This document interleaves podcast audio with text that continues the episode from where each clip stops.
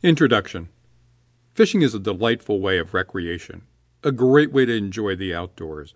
You will definitely catch some fun while patiently waiting for a tasty meal.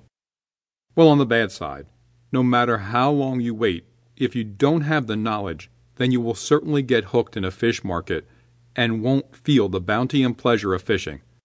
I tell you, it's a big difference to savor up the reward of your hard work with fishing than just merely buying a fish in the market. But how can your palate get the taste of your labor if you can't even catch a single bass? Having some basic knowledge would be good, but mastering everything and going the way of a pro angler will certainly be better.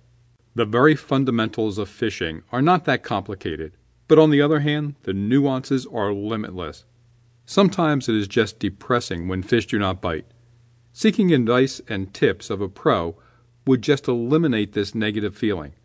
And through gaining experience bit by bit, you can become an accomplished angler, and in that way you can enjoy fishing to the fullest.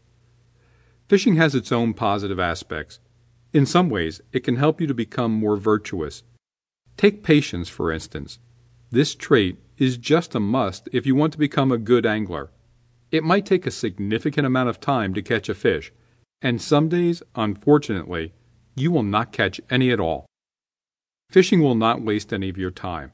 Ironically, it is usually time well spent.